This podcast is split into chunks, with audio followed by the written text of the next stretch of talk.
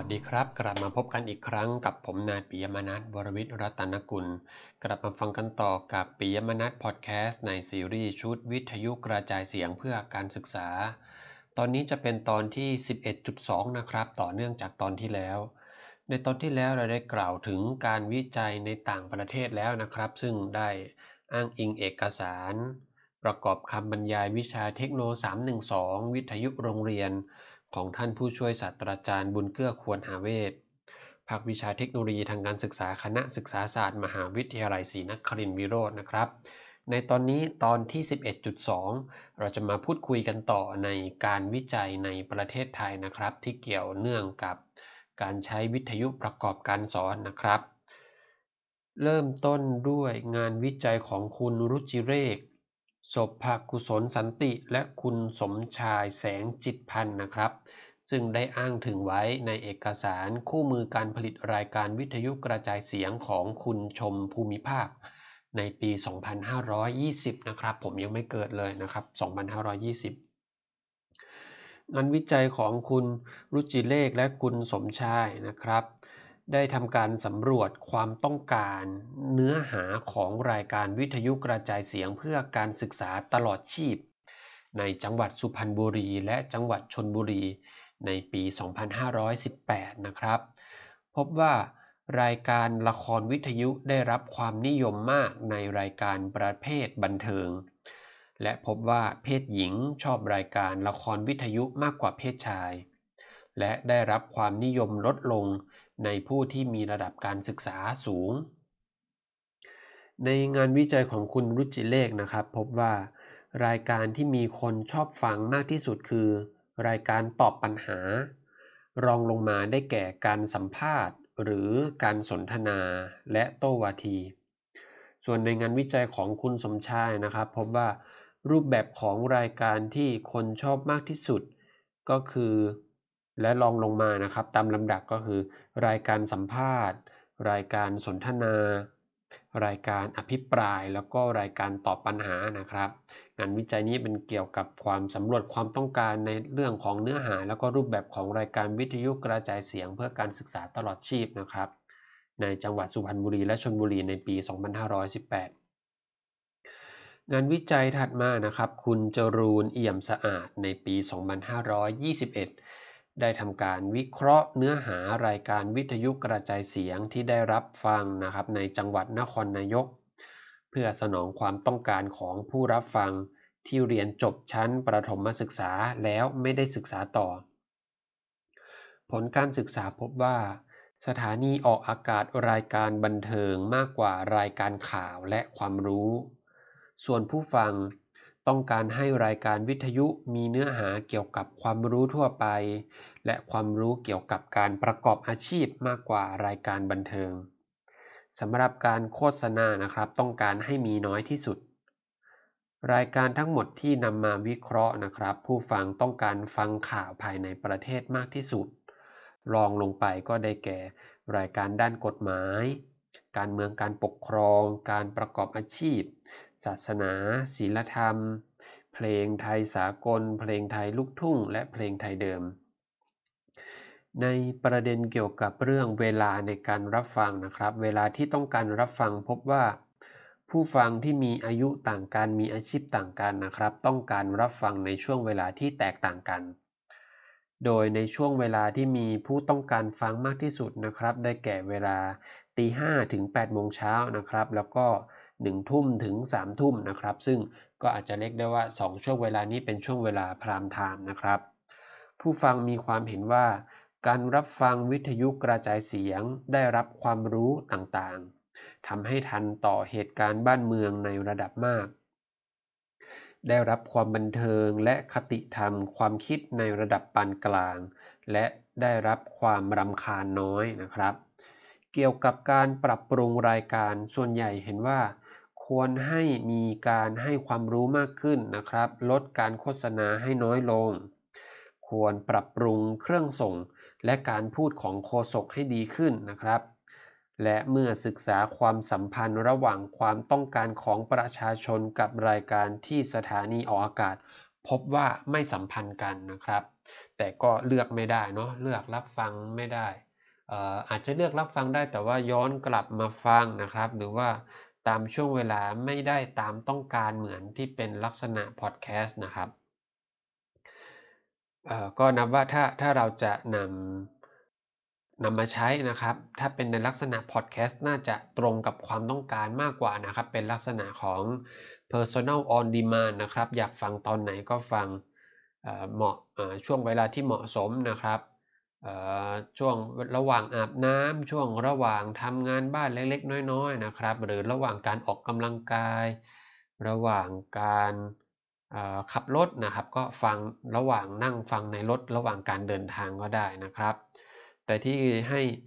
ให้ข้อควรระมัดระวังนะครับ การออกกำลังกายในลักษณะของการปั่นจักรยานก็ไม่เห็นด้วยนะครับที่จะ รับฟังรายการอะไรก็ตามนะครับ อาจจะก่อให้เกิดการเสียสมาธิและเกิดอุบัติเหตุได้นะครับ แต่ถ้าเป็นการเดินการวิ่งในสวนสาธารณะนะครับ ก็อาจจะฟังอะไรไปเพลินๆได้นะครับ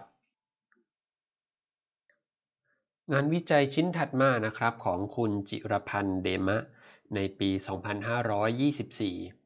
ได้ทำการศึกษาเปรียบเทียบเกี่ยวกับสิ่งที่ใช้ช่วยจัดความคิดรวบยอด ชนิดโสตสัมผัสแบบต่างๆนะครับ หรือเรียกว่าสิ่งที่ช่วยให้ concept ก่อนที่จะนำเสนอละครวิทยุทางการศึกษา ว่าการช่วยจัด concept ก่อนรับฟังวิทยุทางการศึกษานี้นะครับ จะมีผลต่อการเรียนรู้ด้านภาษา ความจำความเข้าใจและความคงทนในการเรียนรู้อย่างไรนะครับ ผลการวิจัยสรุปได้ 2 ข้อดังนี้นะครับ ข้อที่ 1 ผลการเรียนรู้ด้านความรู้ความเข้าใจในเนื้อหา ที่เสนอโดยสื่อประเภทละครวิทยุของนักเรียนที่ได้รับ และไม่ได้รับสิ่งช่วยจัดความคิดรวบยอดชนิดโสดสัมผัสล่วงหน้าก่อนเสนอละครวิทยุ แบบเสนอเขาโครงเรื่อง แบบเสนอเรื่องย่อ และแบบเสนอคำถามเชิงอัตนัย พบว่าแตกต่างกันอย่างมีนัยสำคัญทางสถิติที่ระดับจุด05 อาจจะเป็นไปได้ว่านักนักเรียนน่าจะมีอยู่ประมาณ 3-4 กลุ่มนะครับ กลุ่มหนึ่งคือไม่ได้รับสิ่งช่วยจัด concept นะครับ แล้วก็อีกกลุ่มหนึ่งนะครับ ได้รับสิ่งช่วยจัด concept ที่เป็นแบบเสนอเค้าโครงเรื่อง อีกกลุ่มหนึ่งนะครับได้ได้ช่วยได้รับสิ่งช่วยจัด concept แบบเสนอเรื่องย่อ อีกกลุ่มหนึ่งได้รับสิ่งช่วยจัด concept นะครับแบบเสนอคำถามเชิงอัตนัย พบว่าทั้ง 4-5 กลุ่มนี้นะครับแตกต่างกันในเรื่องของความรู้ความเข้าใจ อีกข้อนึงนะครับเรื่องของความคงทนในการเรียนรู้ต่อเนื้อหาที่เสนอนะครับ พบว่านักเรียนที่ได้รับและไม่ได้รับสิ่งช่วยจัดความคิดรวบยอดชนิดโสดสัมผัสแบบเสนอเรื่องย่อ แบบเคล้าโครงเรื่อง และแบบเสนอคำถามเชิงอัตนัยนะครับ แตกต่างกันอย่างมีนัยสำคัญทางสถิติที่ระดับจุด05นะครับก็พบว่านักเรียนที่ได้รับและไม่ได้รับนะครับ ก็มีความคงทนในการเรียนรู้ที่แตกต่างกัน งานวิจัยชิ้นถัดมานะครับของคุณวิเชียนโฉมนาคนะครับ ในปี 2524 ได้ทำการเปรียบเทียบผลสำฤทธิ์ทางการเรียน วิชาหน้าที่พลเมืองชั้นประถมศึกษาปีที่ 5 จากการใช้วิทยุเพื่อการสอนในรูปแบบรายการที่ต่างกัน ผลนะครับปรากฏว่า 1. นักเรียนแต่ละกลุ่มที่เรียนจากบทเรียนทางวิทยุแบบพูดบรรยายล้วนคนเดียว แบบสนทนาโต้ตอบสองคน และแบบละคร มีผลสำลิดทางการเรียนไม่แตกต่างกันอย่างมีนัยสำคัญทางสถิติ และพบว่านักเรียนที่มีความสามารถทางการเรียนที่แตกต่างกันนั้น เมื่อเรียนจบบทเรียนทางวิทยุแบบเดียวกันแล้ว ผลสำลิดทางการเรียนแตกต่างกัน อย่างมีนัยสำคัญทางสถิติ 2. เมื่อนักเรียนได้เรียนจากบทเรียนทางวิทยุแล้ว นักเรียนกลุ่มที่มีความสามารถทางการเรียนดี มีผลสำลิดทางการเรียนมากกว่ากลุ่มที่มีความสามารถปานกลาง และกลุ่มที่มีความสามารถทางการเรียนอ่อนนะครับมีความแตกต่างกันอย่างมีนัยสำคัญทางสถิติที่ระดับจุดศูนย์หนึ่งแล้วก็ยังพบอีกว่า ผลจากความแตกต่างนะครับไม่ได้เกิดจากรูปแบบของรายการดังที่กล่าวไปแล้วนะครับ แบบบรรยายล้วนแบบสนทนาแบบละคร ไม่ได้มีผลนะครับ ต่อระดับความสามารถแต่น่าจะเกิดจากระดับ ของนักเรียนที่มีความสามารถทางการเรียนที่แตกต่างกันตั้งแต่แรกก่อนการเรียนอยู่แล้วนะครับ งานวิจัยชิ้นถัดมานะครับของคุณทวีศักดิ์ทิพย์รอดในปี 2526 ได้ทำการศึกษาเปรียบเทียบผลการเรียนรู้ด้านพุทธิพิสัยนะครับ หรือวิทยาพิสัย วิชาสร้างเสริมประสบการณ์ชีวิตของนักศึกษาผู้ใหญ่ระดับ 3 จากการฟังรายการวิทยุที่เป็นบทละคร บทสนทนาและบทความ ตามด้วยการอภิปรายรายกลุ่ม สรุปผลการทดลองได้ดังนี้นะครับ ผลการเรียนรู้ด้านพุทธิพิสัยหรือวิทยาพิสัยทั้ง 3 เรื่อง ที่ใช้ในการทดลองนะครับ ได้แก่เรื่อง ยาเสพติดให้โทษ สิ่งแวดล้อมเป็นพิษ และการวางแผนครอบครัวในวิชา สร้างเสริมประสบการณ์ชีวิตของนักศึกษาผู้ใหญ่ระดับ 3 ที่เกิดจากฟังรายการวิทยุทั้ง 3 รูปแบบนะครับ แบบละครแบบสนทนาและแบบบทความ และแบบปกติ พบว่ากลุ่มที่เรียนด้วยการฟังนะครับที่เป็นบทละครวิทยุตามด้วยการอภิปรายกลุ่ม มีผลการเรียนนะครับสูงกว่ากลุ่มที่เรียนแบบการสอนแบบปกติอย่างมีนัยสำคัญทางสถิติที่ระดับจุด05 ส่วนกลุ่มที่เรียนจากบทเรียนละครวิทยุตามด้วยอภิปรายกลุ่ม กลุ่มเรียนที่เรียนจากการฟังบทสนทนานะครับ แล้วตามด้วยอภิปรายกลุ่ม และกลุ่มที่เรียนจากการฟังบทความนะครับ แล้วก็ตามด้วยการอภิปรายกลุ่มนะครับ พบว่าใน 3 กลุ่มนี้นะครับ แตกต่างกันอย่างไม่มีนัยสำคัญทางสถิติ และกลุ่มที่เรียนจาก รายการฟังนะครับ แบบสนทนานะครับ ตามด้วยการอภิปรายกลุ่ม และกลุ่มที่ฟังบทความนะครับ แล้วก็อภิปรายกลุ่ม และกลุ่มที่เรียนจากการสอนแบบปกตินะครับ ไม่แตกต่างกัน อย่างมีนัยสำคัญทางสถิตินะครับ อันนี้มีกี่กลุ่มนะ น่าจะเป็น 4 กลุ่มใช่ไหมครับ กลุ่มที่เรียนจากบทคอร์บทละคร เรียนจากบทสนทนา เรียนจากบทความนะครับ ทั้ง 3 กลุ่มนี้ตามด้วยการอภิปรายกลุ่มเนาะแล้วก็อีกกลุ่มหนึ่งนะครับ น่าจะเป็นกลุ่มควบคุมนะครับ เรียนด้วยวิธีการสอนแบบปกติ พบว่านะครับทั้ง 3 กลุ่มแรกนะครับ แตกต่างจากการสอนแบบปกตินะครับ เมื่อเมื่อเมื่อทำการวิเคราะห์แบบใช้บทเรียนวิทยุนะครับ กับแบบปกติ พบว่าแบบใช้บทเรียนวิทยุนะครับ ทั้ง 3 แบบ สูงกว่านะครับผลการเรียนด้านพุทธิพิสัยหรือวิทยาพิสัยเนี่ยนะครับ สูงกว่าการเรียนแบบปกติ แต่ว่าในทั้ง 3 กลุ่มกันเองนะครับ ในทั้ง 3 กลุ่มกันเองที่เรียนจากวิทยุเนาะละครวิทยุ บทสนทนานะครับ แล้วก็บทความใน 3 กลุ่มนี้ไม่แตกต่างกันนะครับ แล้วก็ใน 2 กลุ่มหลังนะครับที่เป็นแบบสนทนาแบบบทความนะครับ แบบสนทนา แล้วก็แบบบทความกับกลุ่มปกตินะครับ ไม่แตกต่างกันนะครับงานวิจัยชิ้นถัดมานะครับเป็นของคุณสักคเรศประกอบผลในปี 2527 นะครับ ได้ทำการศึกษาเปรียบเทียบผลสำฤทธิ์ทางการเรียนนะครับ และความคงทนในการเรียนรู้ จากการฟังรายการสนทนาทางวิทยุ กับการฟังรายการวิทยุประกอบกับสไลด์นะครับ ผลการวิจัยพบว่ากลุ่มที่ฟังรายการสนทนาทางวิทยุประกอบสไลด์นะครับมีผลการเรียนนะครับและความคงทนในความจำนะครับสูงกว่ากลุ่มที่ฟังรายการสนทนาโดยไม่มีสไลด์ฉายประกอบอ๋อนั่นก็เป็นไปได้ว่ากลุ่มผู้เรียนนะครับ กลุ่มผู้เรียนที่เรียนด้วยการฟังเพียงอย่างเดียวนะครับ เปรียบเทียบกับกลุ่มที่ฟังด้วย แล้วก็มีสไลด์ฉายประกอบด้วยนะครับ กลุ่มที่ ฟังด้วยแล้วก็มีสไลด์ฉายประกอบด้วยนะครับ มีผลการเรียนและความคงทนที่สูงกว่า งานวิจัยชิ้นสุดท้ายนะครับสำหรับใน episode ตอนนี้นะครับ เป็นของคุณสถาพรสาธุกานะครับ ในปี 2527 ได้ทำการวิจัยศึกษาเปรียบเทียบผลการเรียนรู้ด้านพุทธิศึกษานะครับ หรือพุทธิพิสัยเนาะ และความคงทนในการจำของนักเรียนชั้นป .5 นะครับ ชั้นประถมมาศึกษาปีที่ 5 ที่ได้จากการฟังรายการวิทยุการสอนแบบสนทนา ที่ใช้เสียงและสำนวนของเด็ก กับรายการวิทยุการสอนแบบสนทนาที่ใช้เสียงและสำนวนของผู้ใหญ่นะครับ ผลก็พบว่า ผลการเรียนรู้นะครับของนักเรียนแบบที่ใช้ ที่ใช้สำนวนและเสียงของเด็กนะครับ กับแบบที่ใช้เสียงและสำนวนของผู้ใหญ่ ไม่มีนัยสำคัญทางสถิตินะครับ ไม่แตกต่างกัน ในเรื่องของความคงทนนะครับ ในเรื่องของความคงทน การใช้บทสนทนาแบบสำนวนเด็กนะครับสำเนียงเด็ก เสียงผู้ใหญ่สำนวนผู้ใหญ่นะครับ ก็ไม่แตกต่างกันอย่างมีนัยสำคัญทางสถิติ เอาละครับ จากงานวิจัยที่ได้นำเสนอมาทั้งหมดนะครับ ก็พอจะมองเห็นภาพนะครับว่า เราจะนำข้อค้นพบนะครับ จากผลการวิจัยที่ผ่านมานะครับ มาพัฒนาปรับปรุง หรือว่ามีข้อควรคำนึงอย่างไรนะครับ ในการที่จะนำเอาวิทยุมาประกอบการสอนนะครับ แต่ก็อาจจะมี ในผลการวิจัยในบางเรื่องนะครับ ที่อาจจะมีการเปลี่ยนแปลงของข้อมูลไปแล้วนะครับ เพราะว่า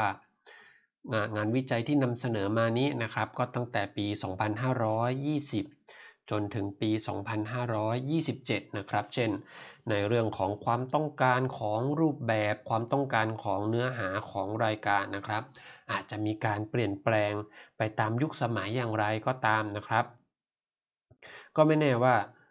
ละครวิทยุนะครับในเรื่องของการให้ความบันเทิงอาจจะยังเป็นที่ชื่นชอบอยู่หรือเปล่านะครับ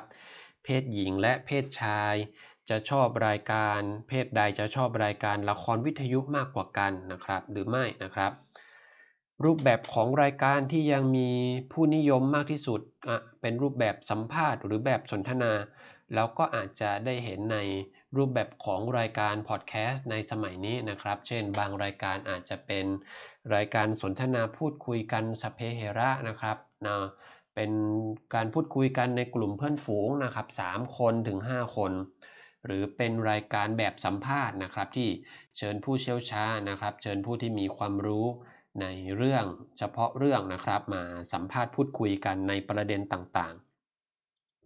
แต่สิ่งที่น่าจะเหมือนกันนะครับ ก็คือเรื่องของโฆษณานะครับ เราคงอยากให้มีโฆษณาให้เหลือน้อยที่สุดนะครับ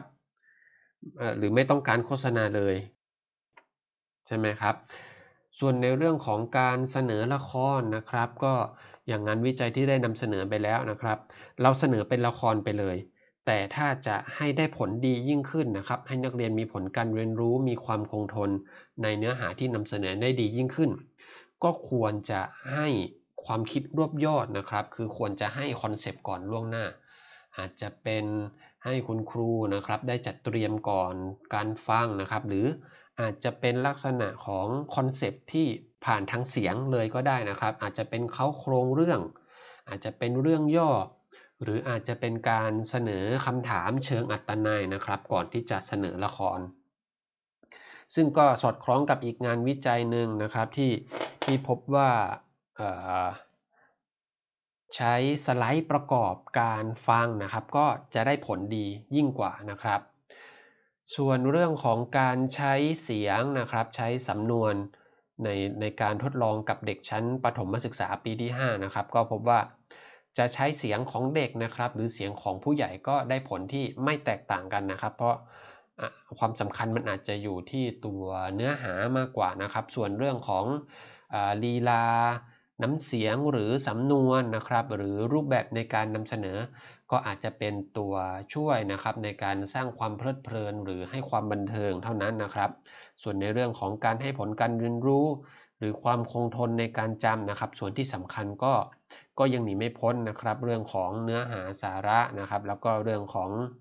ความน่าสนใจของรายการนะครับสำหรับประเด็นในเรื่องของการนำเอารายการวิทยุนะครับ ทั้งที่เป็นบทละคร บทสนทนาหรือบทความนะครับ เอามาทดลองเปรียบเทียบกับการสอนแบบปกติ ที่พบว่า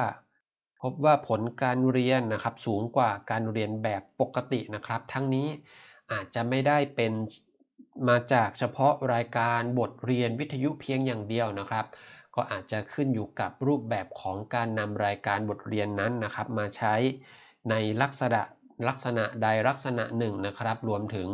กลุ่มผู้เรียนด้วยนะครับ ว่ามีความสนใจ มีความตั้งใจ มีความรู้พื้นฐานนะครับ มีความสามารถในการเรียนรู้ในระดับเก่งกลางอ่อนอย่างไรนะครับ รวมถึงในการจัดสภาพแวดล้อม การจัดการออกแบบการเรียนของคุณครูประจำชั้นประจำห้องด้วยนะครับ ก็ไม่ใช่ว่าการนำเอารายการบทเรียนวิทยุนี้นะครับ จะนำมาใช้ทดแทนครู มาทดแทนการเรียนในชั้นเรียนได้ทั้งหมดนะครับ ก็อาจจะนำมาช่วยเสริมในบางส่วนนะครับ มาช่วยคุณครู แต่ส่วนสำคัญนะครับก็ยังอยู่ที่คุณครูแล้วก็นักเรียนนะครับ ที่จะทำการจัดการเรียนการสอนอย่างไรนะครับ ตัวรายการวิทยุก็อาจจะเป็นเพียงแค่สื่ออย่างหนึ่งนะครับ ที่ถ่ายทอดเนื้อหาสาระจาก ผู้ส่งนะครับไปถึงผู้รับนะครับที่เป็นนักเรียน ในบางกรณีนะครับก็อาจจะมาช่วยเหลือคุณครูนะครับที่